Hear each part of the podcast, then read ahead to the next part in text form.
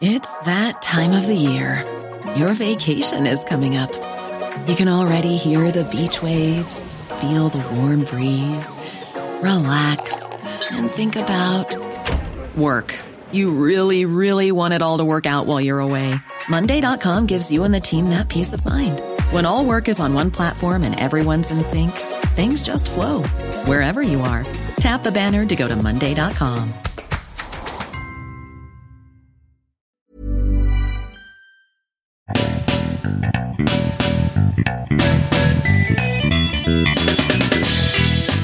Welcome to A Word with Tom Merritt. I'm Tom Merritt, and this is the show where I get the pleasure and privilege of sitting down with some of the coolest, smartest, most interesting people in the world to talk about how we think, because none of us think the same about things, but we're all trying to make sense of the world.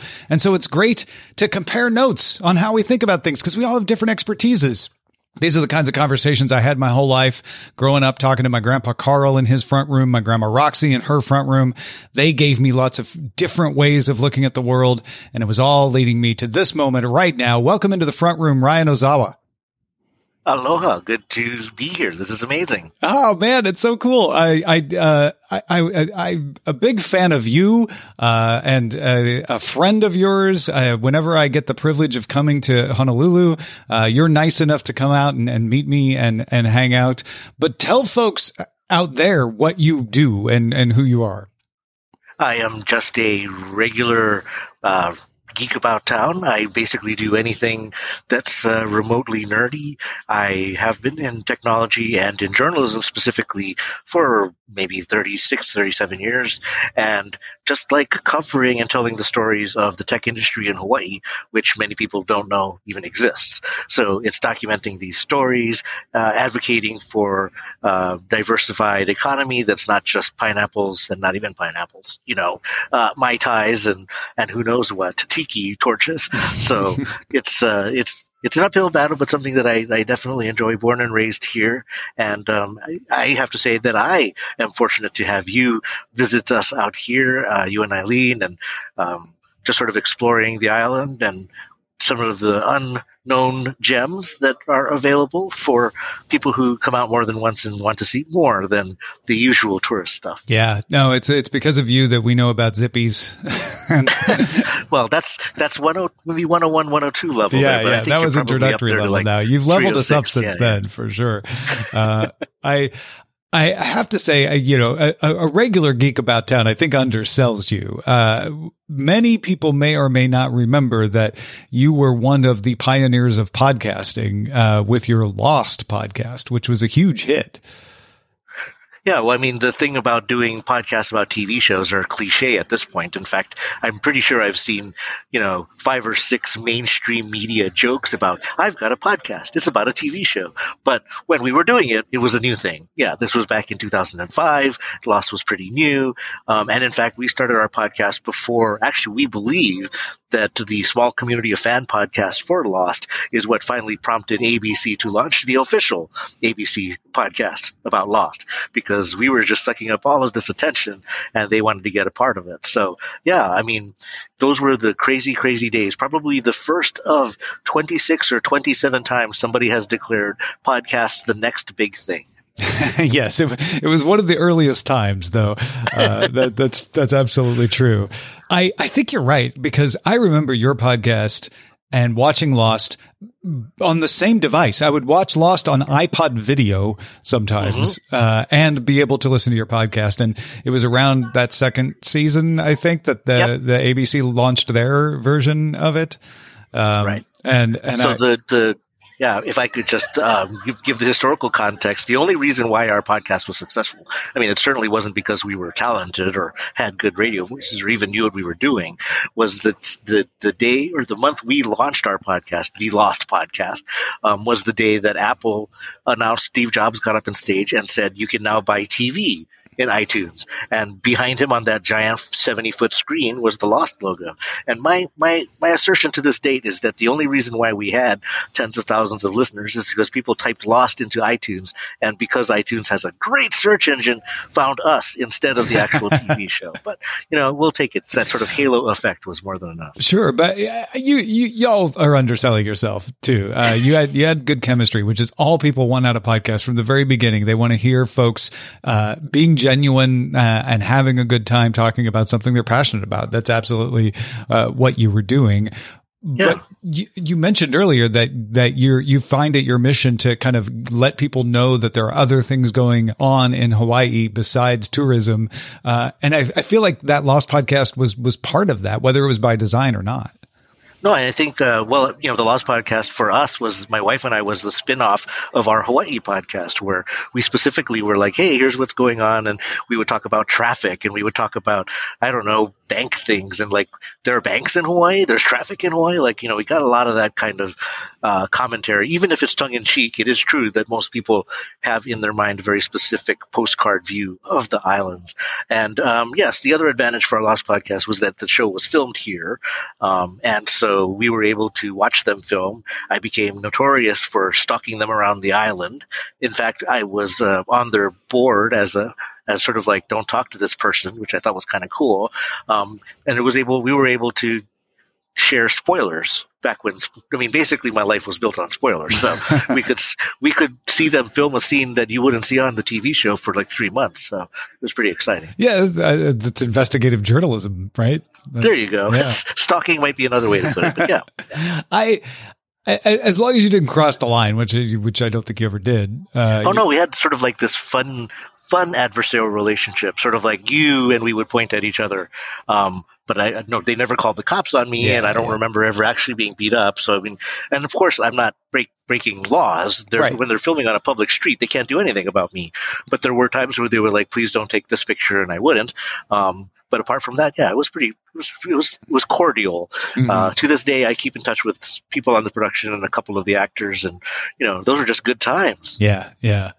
And I think it's one of the reasons that, at least for me, I associate Lost with Hawaii, because it's not in the story that way, but I knew that. And so I saw that when I was watching it, because you were letting us know about that. And I find that to be a positive association. Totally. And I mean, to Hawaii's credit, to Honolulu's credit, at least, they only filmed on one other island once.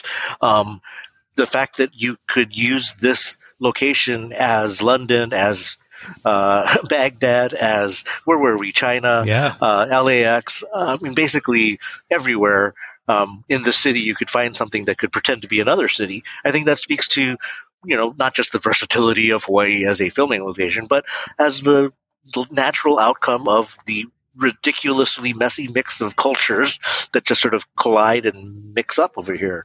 You know, our Japanese Buddhist temples look like Indian temples. Like, we borrowed architecture from everywhere. So if you needed to film a shot that was supposed to be taking place in Sri Lanka, we could probably help you out, you know?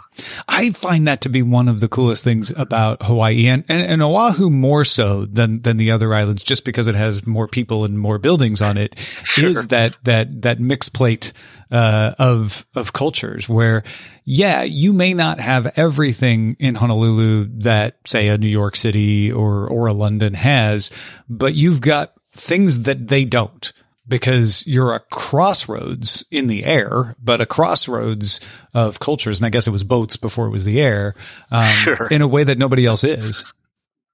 Yeah, and I think that's what draws people to visit. I think that's what draws people to live here. It's been interesting. I mean, there's always those conversations about, certainly we have the same problems as any city or any place in the United States, let alone anywhere in the world. But on the other hand, you know, there is something to the reputation that we've built in terms of being a paradise. And I think that it's difficult to live here. And a lot of people who move here on a wing and a prayer end up having to leave or end up homeless. But there's a reason why you make that kind of sacrifice because I think it's worth it. And I don't know. I mean, I've been working very, very hard on you and Eileen, and I think that, you know, Hawaii would be a great place. It's one flight away from all that lovely stuff in California. If you want to see a BTS concert, no, they're not going to come to Honolulu, but you do what we do, and we get on a plane and we fly to SoFi Stadium and watch BTS over there. Yeah. So it's almost as long to fly from Honolulu to LAX as it is to drive from where I live to LAX. So yeah, it's a compelling argument. There's a fine line between advocating for your home, which is what you're doing, right? Mm-hmm. And having people come in and change your home, right? For sure. You don't want that. How do you walk that line? Oh, it's the line that I think everybody who lives here struggles with because one, try as we might, our economy is either based on tourism or based on federal military money. So both of those things are such large pieces that, you know, filling with those knobs are dangerous. And as we saw during the pandemic, can be very damaging to mess with. Yeah. Like I still worry sometimes that, you know, eventually the shine will wear off and Hawaii won't be such a great place to visit. That, you know, every time some bad story ends up in the news about Hawaii, I get worried about that. But we're struggling with that a lot now because of the pandemic and because of the remote worker movement. And I mean, I sometimes joke that I feel like there are more Google employees here than there are in some of their offices around the world. They can work from anywhere, so why not, you know, set up shop on the North Shore and live next to the beach, work way early in the morning, and by 2 in the afternoon you can go surfing. Like it's a paradise if you have Google salary plus, you know, the ability to set up shop here. So the downside of that being is you feel you're displacing local people who can't afford the rents that you're going to be able to pay with a Google salary, or displacing people here who need jobs to be able to live here. So it's, I think, you know, probably San Francisco had the same issues back when it was really, really booming. And I think that's probably true of any popular place to live. When I do focus on, and what most of the groups that I work with here is that we can't, you know, we understand you left Hawaii, come on over. We prefer you just visit and go back home, spend all your money, of course. But if you're going to stay, you know, find a way to contribute, right? Like what we really don't want is sort of the military expat situation where I'm going to be a Mark Zuckerberg and I'm going to move to Kauai and I'm going to build the biggest possible compound I can with the tallest possible wall around it I can and pretend that the rest of the world doesn't exist. I mean, I guess there's an attraction to that, but I would hope that you would come here and say, wow, I'm getting so much by being here, but there's poverty here, there's homeless here, you know, there are challenges here. So what can I do to help? And, we're seeing a lot of that. And I think one of the biggest activities that me and many of my colleagues here do is connect people to those opportunities to volunteer, to mentor. You know, I joke that, you know, one of the more popular things to do is help clean like taro fields and farms and stuff. It's gross, muddy work. So I just, sometimes you drive past a taro field and it's full with very, very, very pale people. And I'm like, yep, that's probably the Google contingent right there. That's probably the group from Yahoo right there. But you know, every little bit helps for sure. Yeah. I wonder, I was going to ask you, and you almost asked the question before I asked it, but what are the best ways to contribute? Not just, I mean, it makes sense to me to volunteer, to get out and help in the community, but even any other little ways, because I know this is a problem in every up and coming neighborhood, in every rising city. It's not just Hawaii. It's also Austin, neighborhoods of LA that are revitalizing, all over the world, which is, you know, when the neighborhood starts to get good again and money starts to come into it, then the people with money show up and they displace the people who can't afford to live there anymore. Right. So how do you move in and be a good neighbor, I guess, is where I'm going with that. Well, that's a very good and very excellent question. I do want to kind of clarify now, certainly we have a lot in common with other places other people want to live. You have gentrification everywhere. I think one of the, not to use a word that makes people roll their eyes these days, but you know, you also have for Hawaii the generational trauma of the overthrow of the native Hawaiian monarchy and a lot of the disproportionate suffering of whether it's incarceration or substance abuse or homelessness. It's all native Hawaiians. It's like significantly native Hawaiians. the people who were here first are now the last place citizens. So, I mean, there are some unique components to that. But I like that you ask how to do it. And, you know, the reason why I would sometimes giggle at all of the shiny people in the taro fields or everybody doing a beach cleanup and you got 600 people to clean up and there's like 2 tires. Not that that's a bad thing, but there's more. And what there's a group here called Thrive High that I've been happy to support. And what they're trying to do is work on professional networks. So it's all great if you want to come here and live here. What you can do is introduce students or college graduates from Hawaii to your coworkers back at Tumblr or Yahoo or Apple and help them get jobs, remote jobs, or maybe they'll want to move. You know, I mean, there's a way to kind of offset your impact, not just on rental prices, but on what people call the brain drain or what people call, people leave because they don't have opportunities. And we're happy to see that like even groups like Google currently have internal affinity groups for people from Hawaii. And that's sort of manifested in, you know, sort of this nice network of I work at Google and I know this person in Hawaii and we can connect together and we can, you know, help you get you on board and help you get a job. I think that's much less cool than a beach cleanup or pounding taro, but I think that for the long term, investing in the people is what I would be most attracted to. Yeah, it's almost. It's not just maybe less cool. It's also harder.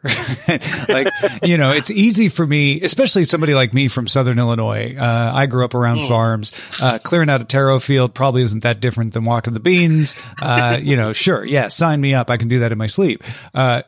Doing something that provides opportunities and creates opportunities for someone and plugs into these deeper social issues. That sounds scary, right? That sounds hard. Am I going to be able to come across? What can I do? How much work is that? I think that's why you see people willing to do a beach cleanup because they can wrap their heads around that.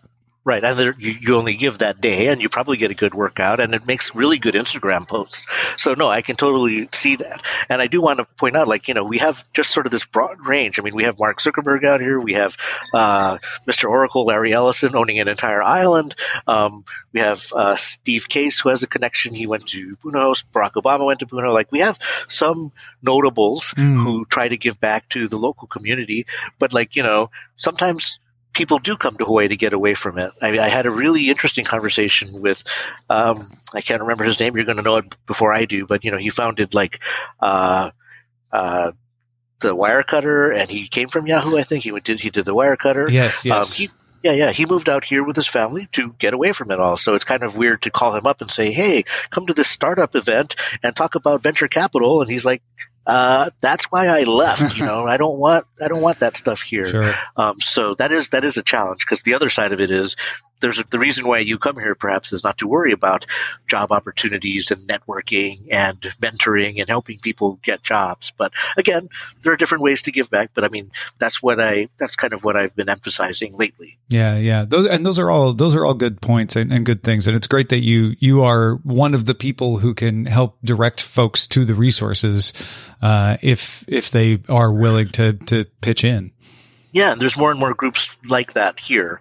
One of the more interesting ones is called the Hawaii Talent Onboarding Program, which does something weird, but I think is important because, I mean, I'm sure you found the first time you come to Hawaii and the first time anybody comes to Hawaii, there's sort of this cross between this is the United States, but it's a foreign country, and I don't really understand what's going on here. Why is that guy so mad? Like, you know, there's some things that you kind of may not be fully cognizant of the context of. So this group basically does Hawaii acculturation training for people. So like if the Bank of Hawaii, which is our biggest bank here, we do have to import talent from the mainland because it's hard to find local talent for certain jobs. So we'll bring someone in from Kansas, we'll bring someone in from Louisiana, and then they're going to have this culture shock. And what you see is people who relocate out here like that last 2-3 years tops, right? It's just too weird. It's too uncomfortable. They don't have a friend network. They're isolated geographically. It's a tough decision for many of them to make. So this program basically brings them up to speed. Like, here's why Native Hawaiians have a specific place in history, and here's why, you know, these are entrenched issues in Hawaii, and here, you know, all that kind of stuff. Here's why you take your slippers off before you go in the house. Here's why we like spam so much. Like all this weird stuff that you might need to adjust to if you moved out here. Do you consider yourself a native Hawaiian, or how do you distinguish yourself from the original inhabitants of the island? That's an excellent question. I'm surprised that you and I haven't talked about it yet, but that's what makes good podcasting. So, first and foremost, and this is something that people in Hawaii fight with national newspapers and TV stations all the time, a Hawaiian is not the same as a Californian, as the same as an Iowan, as the same as a Philadelphian. Everybody in Hawaii is not Hawaiian. Just because of the way language evolved, we reserve the word Hawaiian, or as you said, native Hawaiian, for people who are genetically actually descendant upon pre-contact residents of Hawaii before anybody arrived here. Not counting when we arrived here, which is a whole other argument that people have, but certainly before Western contact. Mm-hmm. So if somebody moved here, they will learn very quickly that if they call themselves a Hawaiian, that's not going to go well. That is not a conversation that I would want to witness. It's very uncomfortable. So you're a Hawaii resident. Everybody here is a Hawaii resident if you're here and you live here. Native Hawaiians are, as I mentioned, descendants, and I am, in fact, one.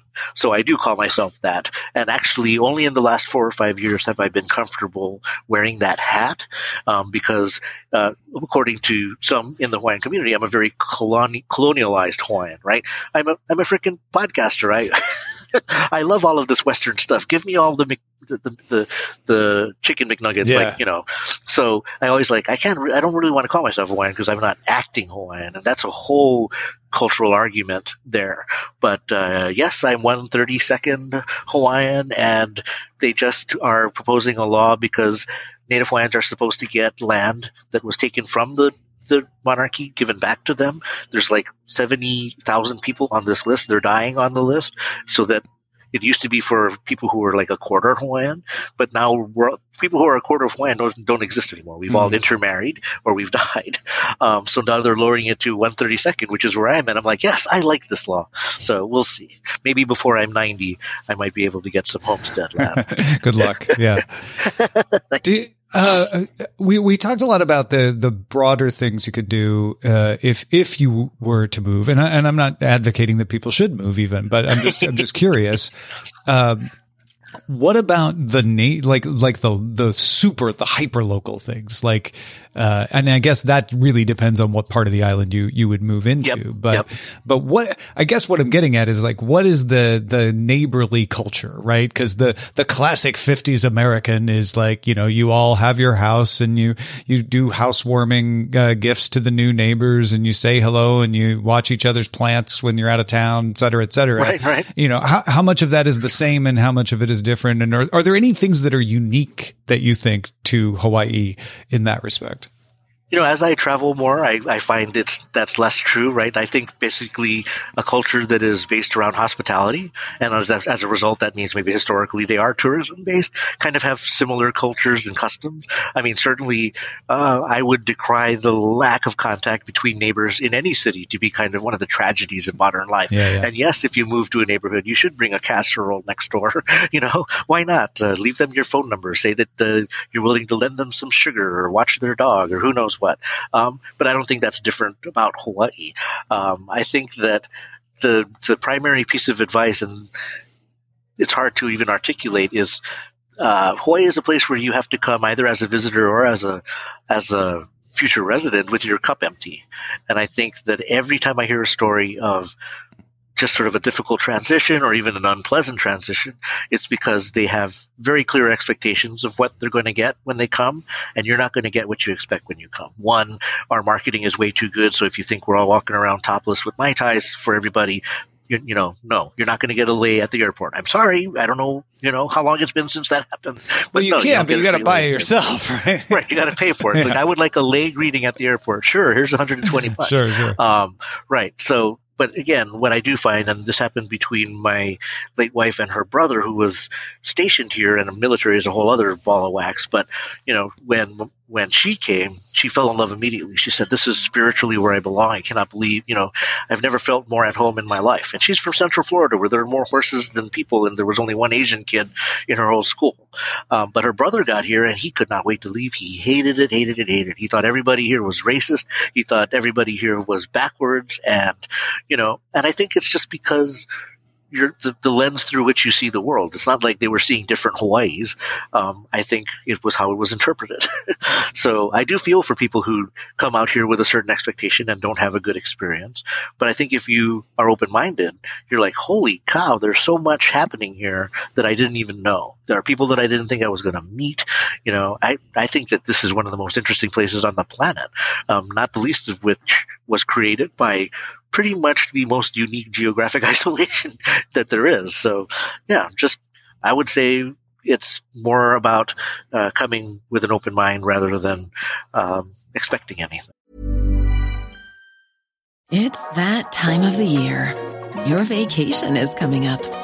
You can already hear the beach waves, feel the warm breeze, relax, and think about work. You really, really want it all to work out while you're away. Monday.com gives you and the team that peace of mind. When all work is on one platform and everyone's in sync, things just flow. Wherever you are, tap the banner to go to Monday.com.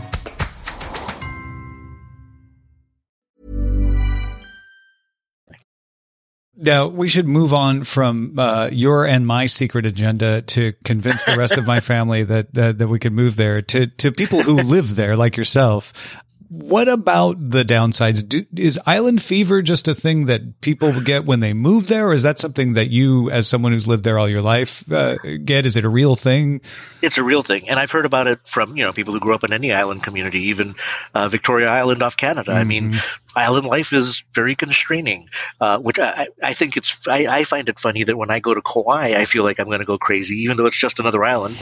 It's smaller enough than Oahu that I go nuts. So I can totally understand it.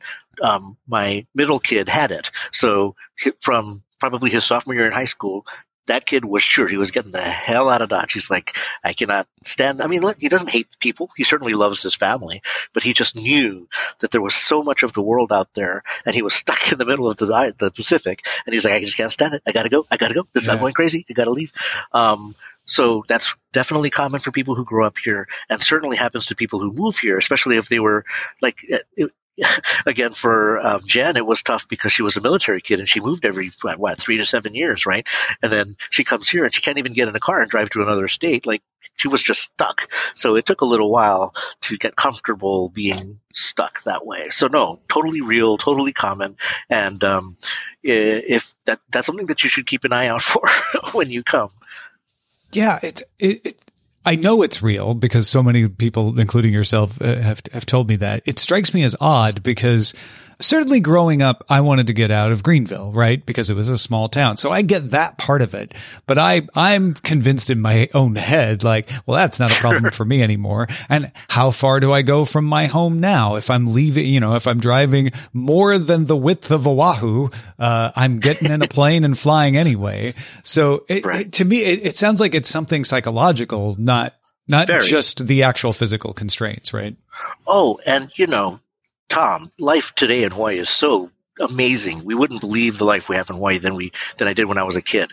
We had TV that had to be before satellites. We had TV that had to be put on boats, on reels. So things that people would be talking about, we'd get like 2 weeks later, right? Yeah. Everything was tape delayed. The live Super Bowl, what does that even mean? We don't even understand what you're talking about. Like, all of these main major cultural events, we kind of lived in this la-la land back then. But yes, thanks to modern technology, it's not quite as isolating, but that sense still feels real. I work for a global organization now. You know, by the time I log on to start my day, most of them are done, right? Mm-hmm. Like, oh, I can catch up on Slack. Boy, you guys had a really great conversation. Sure wish I was there. Mm-hmm. Sure wish I was awake at 2 a.m. to have been a part of it. So that isolation still certainly exists. What are some of the most surprising things that you think people don't realize about living there? Well, if they do move to live here, it's going to be the cost of living. Like, they can't even, they think it's a joke. I mean, yes, San Francisco has a very high cost of living. New York has a high cost of living. This is, I guess, not surprising. And I even have a hard time articulating why it's different. A couple of reasons, though. One, just imagine everything that you get had to be flown here or put on a boat. Like, that is a compounding cost to everything. Yeah. A bottle of soap, whatever, right? We everything is more expensive as a result of that. We have in Hawaii what is called a compounding tax, an excise tax. So it's not even a sales tax. So forget even feeling that you're going to get exemptions for drugs or food. We don't even do that. Everything is taxed, even at the wholesale to retail level. So by the time you buy something at a CVS here, it's been taxed 3 times. So, you know, again, when you see the $12 gallon of orange juice, it makes perfect sense considering what it had to go through to get here. So one, cost of living, and specifically and related to that, the cost of housing. And I guess this is also true in New York and San Francisco. Yeah, the cost of housing is more similar to LA, San Francisco, New York, right? Yeah, yeah, just way out of line with what you get. Yeah. You know, you get a 400 square foot studio apartment in the worst part of Waikiki, and it's, you know, $2,400 a month, maybe, right? And no parking and no utilities included and all of that stuff. It's horrible. Yeah, it's funny. The sad fact is, yeah. Doing those comparisons, I look at the prices of housing and I'm like, yeah, that's pretty much the same thing you'd get in LA for approximately the same price, maybe even a little cheaper than LA, depending on what time of year or whatever. The bottle of orange juice, though, no comparison. That's way more expensive there. I mean, I guess the whole nation went through this egg shortage thing, but we did too. And that was kind of bonkers as well. And, you know, especially gas prices. With the number of chickens around. Come on, lay some eggs. I totally get that. I totally don't understand why we don't pass a law that basically says if you want to sell chicken here, they have to be locally sourced. I mean, there are more chickens in the parking lot of KFC than there are in the KFC. So just go get those chickens. They're right there. But yeah, you know. $5 a gallon gas on a good day. I mean, it adds up over time. And I think the whole other side of it that I didn't even get to is we pay less in Hawaii for salaries. Our salaries are lower. And there's a number of reasons for that. It's primarily that because people who live in Hawaii are willing to work for less. Mm-hmm. So, you know, you have an MBA, that's a $60,000 a year job instead of a $90,000 a year job. Not because we don't think you're worth 90, but we can find an MBA who'll work for 60. So what's the big deal? So between being paid less for the same work and everything being more expensive, that's how people are getting pinched out, basically. Yeah. What about the hidden gems? What about the things that people think aren't going to be there that are? Wow, well, that's an interesting question. I think you could probably guess the things that are the best parts. I mean, and the fact of the matter is the best things in life are free. You know, it doesn't cost you anything to go to the beach. It doesn't cost you anything in life to go for a hike. Well, not yet. It doesn't cost you anything to – I don't know, just sort of enjoy being here, enjoy the people here. Sure. There are definitely the things that you imagine that anybody, even who has never been, can imagine with beaches and stuff. I'm thinking of things like, you know, we've got this restaurant that's nowhere else in the U.S. because it's from Japan. Oh, sure. Or, you know, things like that. Oh, we have a lot of that kind of one-offs. You know, we still have the last Anna Miller's in the country. We had the last Shirakiya store. Both of these are big Japanese franchises that failed in Japan but still exist here. My daughter's favorite thing is we have 7-Elevens like everywhere else in the U.S., but our 7-Elevens are owned by the Japanese conglomerate, not by whoever owns it in the continental U.S. So our 7-Elevens are really awesome and very really clean. Good. Like the first time I went to a 7-Eleven in New York City and I was scared out of my wits. I was like, I do not recognize this as the same brand.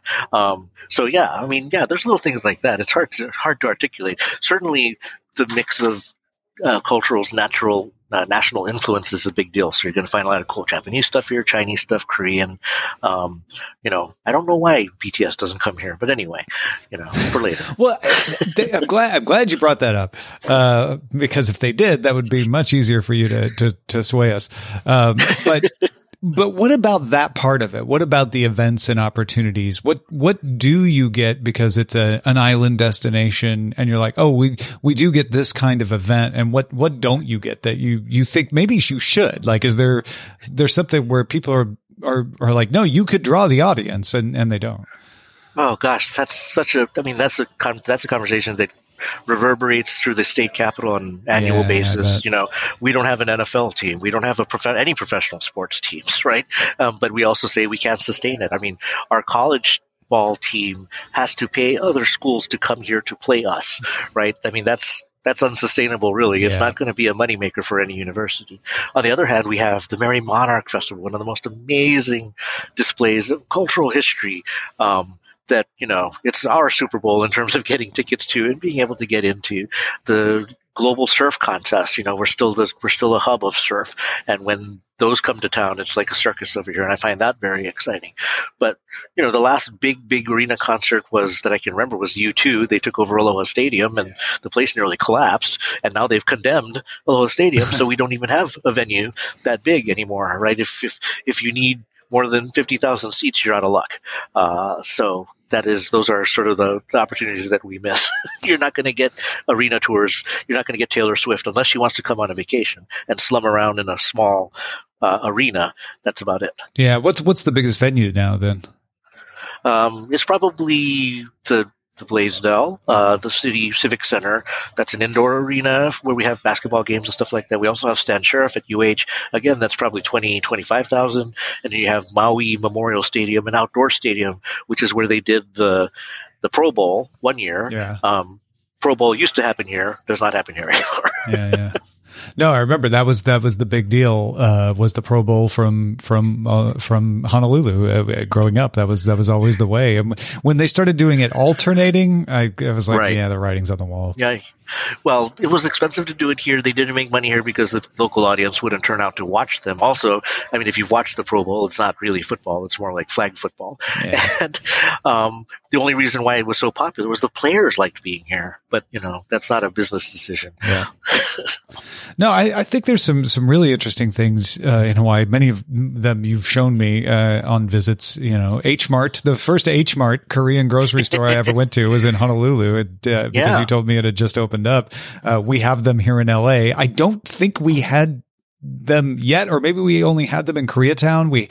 But we've had some new ones open since then. But it's that part of Honolulu particularly that I identify is that it is a cosmopolitan city in the way that Miami is a cosmopolitan city or New Orleans is a cosmopolitan city because of the intersection, not just of Hawaiian culture with American culture, but also Japanese culture and Chinese culture and even a little Portuguese culture in there too. Yeah. And we have, you know, South Pacific Islands and stuff. Although I learned a lot traveling to New York, traveling to Italy. I mean, I would say before that, you know, we're a melting pot of every different culture in the world. There are a lot of cultures that are not well represented here. You know, we don't have a lot of Indian food, or we don't have a lot of I can't even come up with an Ethiopian, right? Mm-hmm. Like, oh, Ethiopian is great. There's no Ethiopian in Hawaii. Yeah. So I would say that's a business opportunity for someone. Yeah. But anyway. Well, I feel like the venue would be a business opportunity too.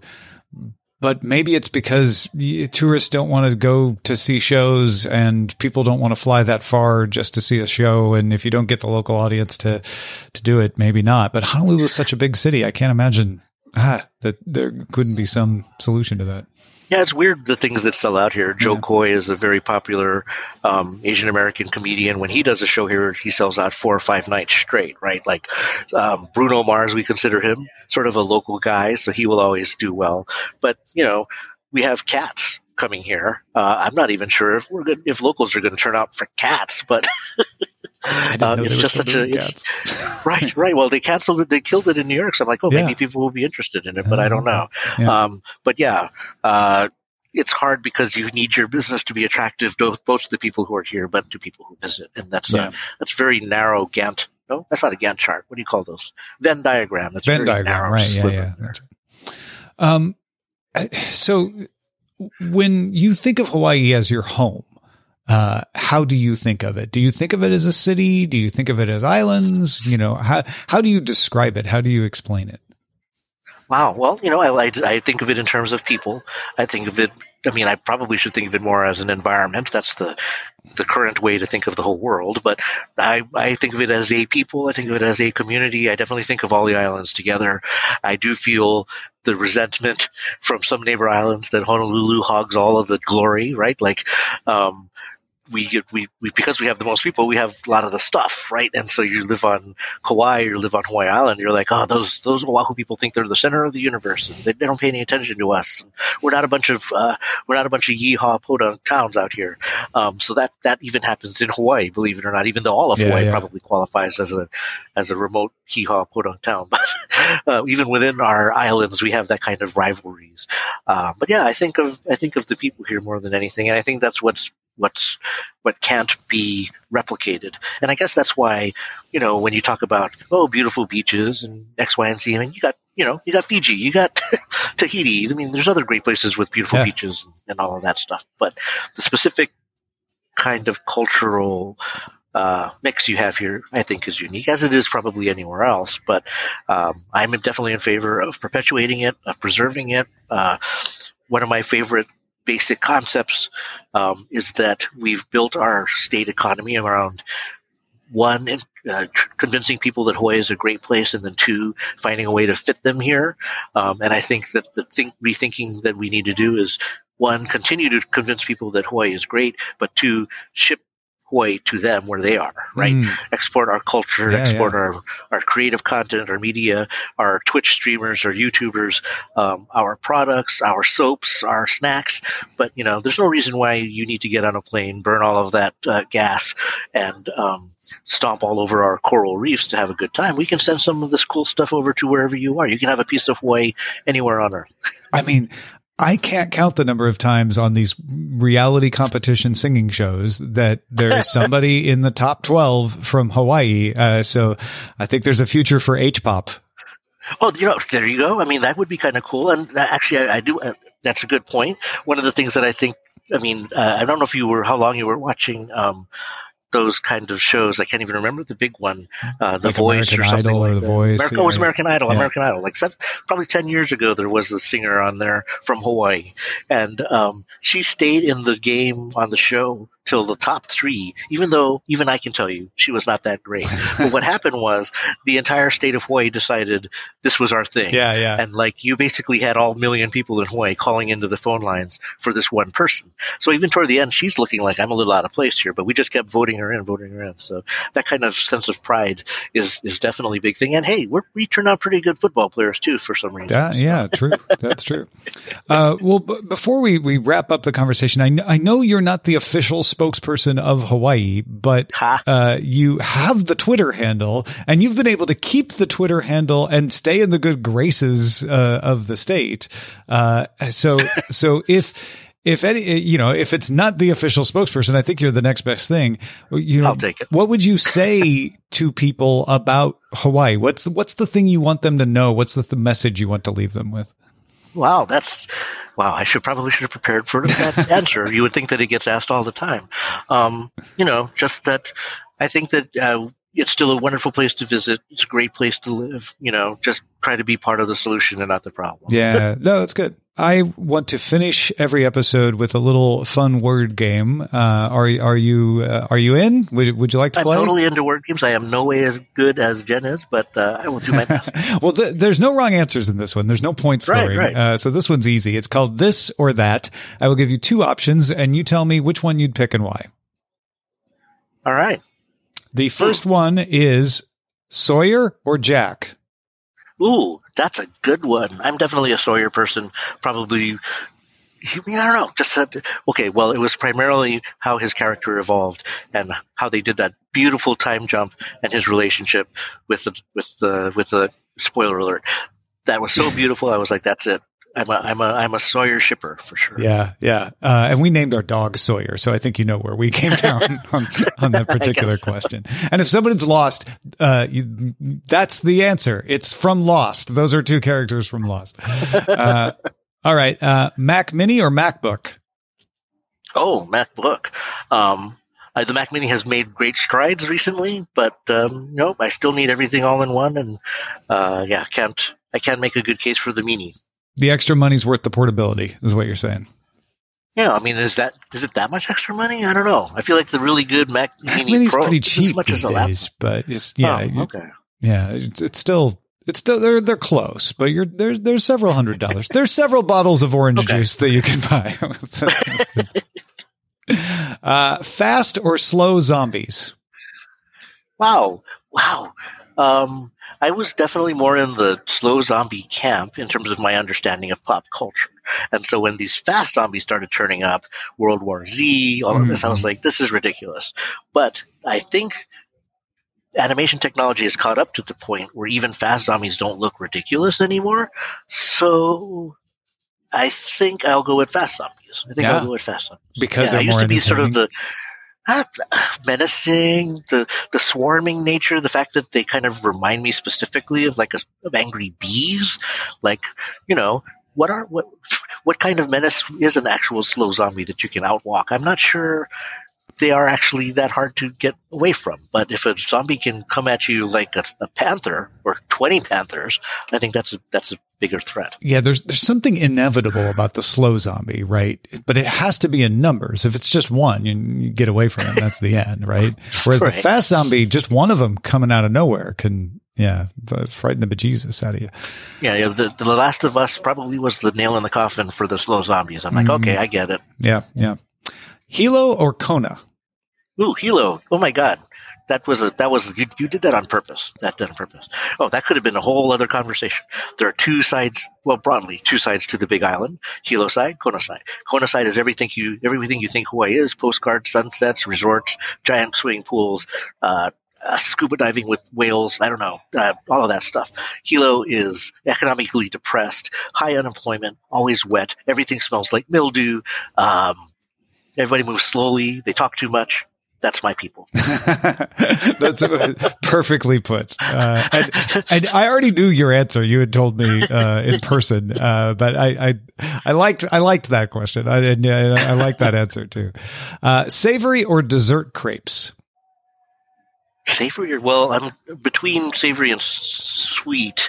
I'm a savory person. I'm a pretzels over chocolate, right? So even though I don't really know crepes, I don't think I could identify one if one bit me. They're just a thin pancake, basically. Oh. And you fill it with either strawberries and cream or, scallions and mushrooms. Oh, yeah, that one. Yeah, savory. The savory one. Totally. Got it. See, now you can come here and open a crepe restaurant. Yeah, that's right. Good. Another business opportunity. Exactly. Dogs or cats? Cats. I've come to be a big believer in the current train of thought on TikTok that dog people are haters. Like, if you say you're a dog person, that means that you're a dog person to the exclusion of cats. I don't know any people who say that they are dog people and mean they also like cats. Whereas I think cat people can deal with dogs. They prefer cats, but they're okay with dogs. But every time I bump into a dog person, they're like, I'm allergic. Well, if they're allergic to cats, that's one thing. But, they just hate cats. And just from a high level, I don't like that dogs are so blindly loyal and loving and unconditional.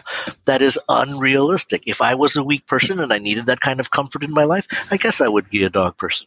But I don't think it's healthy to have an animal that you can kick and then he'll still want to lick you and kiss you 10 minutes later.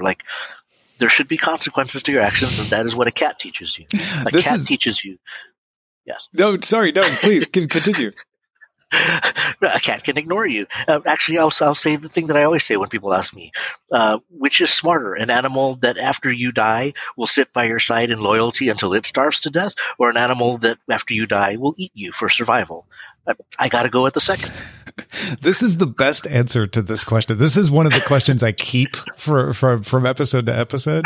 It's so good because we've had a parade of dog people. I am also someone who has dogs. I grew up with cats, though, so I may be a counterexample to your rule. Okay. I love the impassioned defense of the cats. This is wonderful. It's long overdue. So thank you. I appreciate it. So wait, I have to ask you now, if you were asked that question, you would basically very comfortably say I'm a dog person. I think I would until I heard your answer, in which case now I would caveat it I have dogs, but I grew up with cats because I love dogs. Eileen is allergic to cats, so we don't have cats. That's totally reasonable.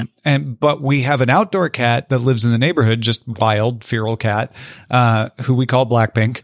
And we go out and say hi, and it's learned that we're cool and it doesn't run away when we come out. So, the dogs don't like the cat so much, but we do. So no, and I will say, I like that I have a strong opinion, but I know that this is a dog people world. I am in a co-working space that probably has 6 dogs in it right now. Yeah. And there's no such thing as a cat working space. Now you have cat cafes. We had a cat, bookstore cat in the bookstore I worked at in Austin. Well, yeah. What are they called? They have bodega cats. Yeah, bodega cats. Right. But Yeah, for some reason, you're not going to be encouraged to bring your cat to work. That's never going to happen. Probably because your cat won't put up with it. But yeah, this is a dog. That's weird to me because the dog is more likely to just pee on something than the cat. As long as you have a litter box for the cat's going to be fine. So yeah, interesting. All right, here's the next one. We're talking shrimp trucks, Hono's or Giovanni's. North Shore shrimp trucks. They're right next to each other. You know, the traditionalist me wants to pick Giovanni's, but there's also the part of me that goes to ice cream, shave ice places that aren't Matsumoto's, just because Matsumoto's gets all the glory. So what's the other one? Hono's. I don't even know what that is, but I'm going to pick Hono's because Giovanni gets all of the glory. So let's spread the love a little. So I went to Honolulu in 2021, just went back this year. 2021, we went to Giovanni's. This year, we went to Hono's because Hono's is where BTS went. Right. I gotta say, I pick Hono's. Yeah, like, yeah. It was. I mean, Giovanni's was good. I'm not slagging on Giovanni's. Yeah, yeah. If you get Giovanni's, you won't be disappointed. But you'll stand in a much longer line. You'll wait a lot longer. And Hono's was great. So yeah. And you know, a lot of these places rest on their laurels. They make it on diners, drive-in, and dives, and they never get better because people just show up. So yeah, Hono's has got to scrap. Hono's has got to fight. So yeah, go them. Off the script, garlic shrimp or spicy shrimp? Oh, I can't do spicy. I'm a spicy baby. So got to be garlic. Got to be garlic. All right. Finally, hot or cold? That's a broad question. I generally will pick cold because I feel it is easier in a pinch to get warm than it is in a pinch to get cold. So, of course, I'm living in exactly the wrong place for this answer. Or maybe it's you always want what you can't get. Maybe that's true.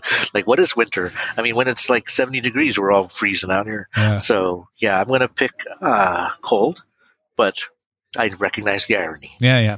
Well, Ryan Ozawa, it's always a pleasure to talk with you. This was no exception. I hope you had as much fun as I did. Totally.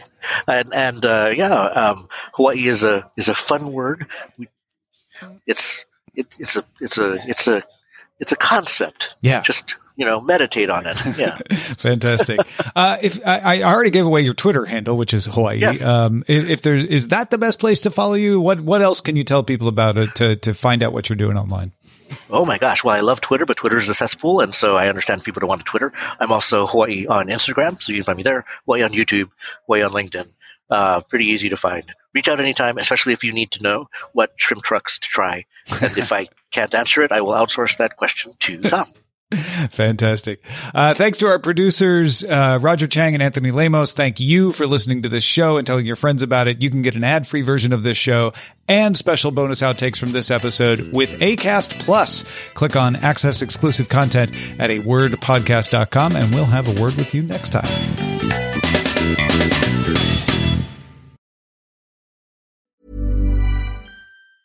Hi, I'm Daniel, founder of Pretty Litter. Did you know cats tend to hide symptoms of sickness and pain? I learned this the hard way after losing my cat, Gingy. So I created Pretty Litter, a health monitoring litter that helps detect early signs of illness by changing colors, saving you money and potentially your cat's life. Pretty Litter is veterinarian developed, and it's the easiest way to keep tabs on your fur baby's health right at home. Go to prettylitter.com and use code ACAST for 20% off your first order and a free cat toy. Terms and conditions apply. See site for details.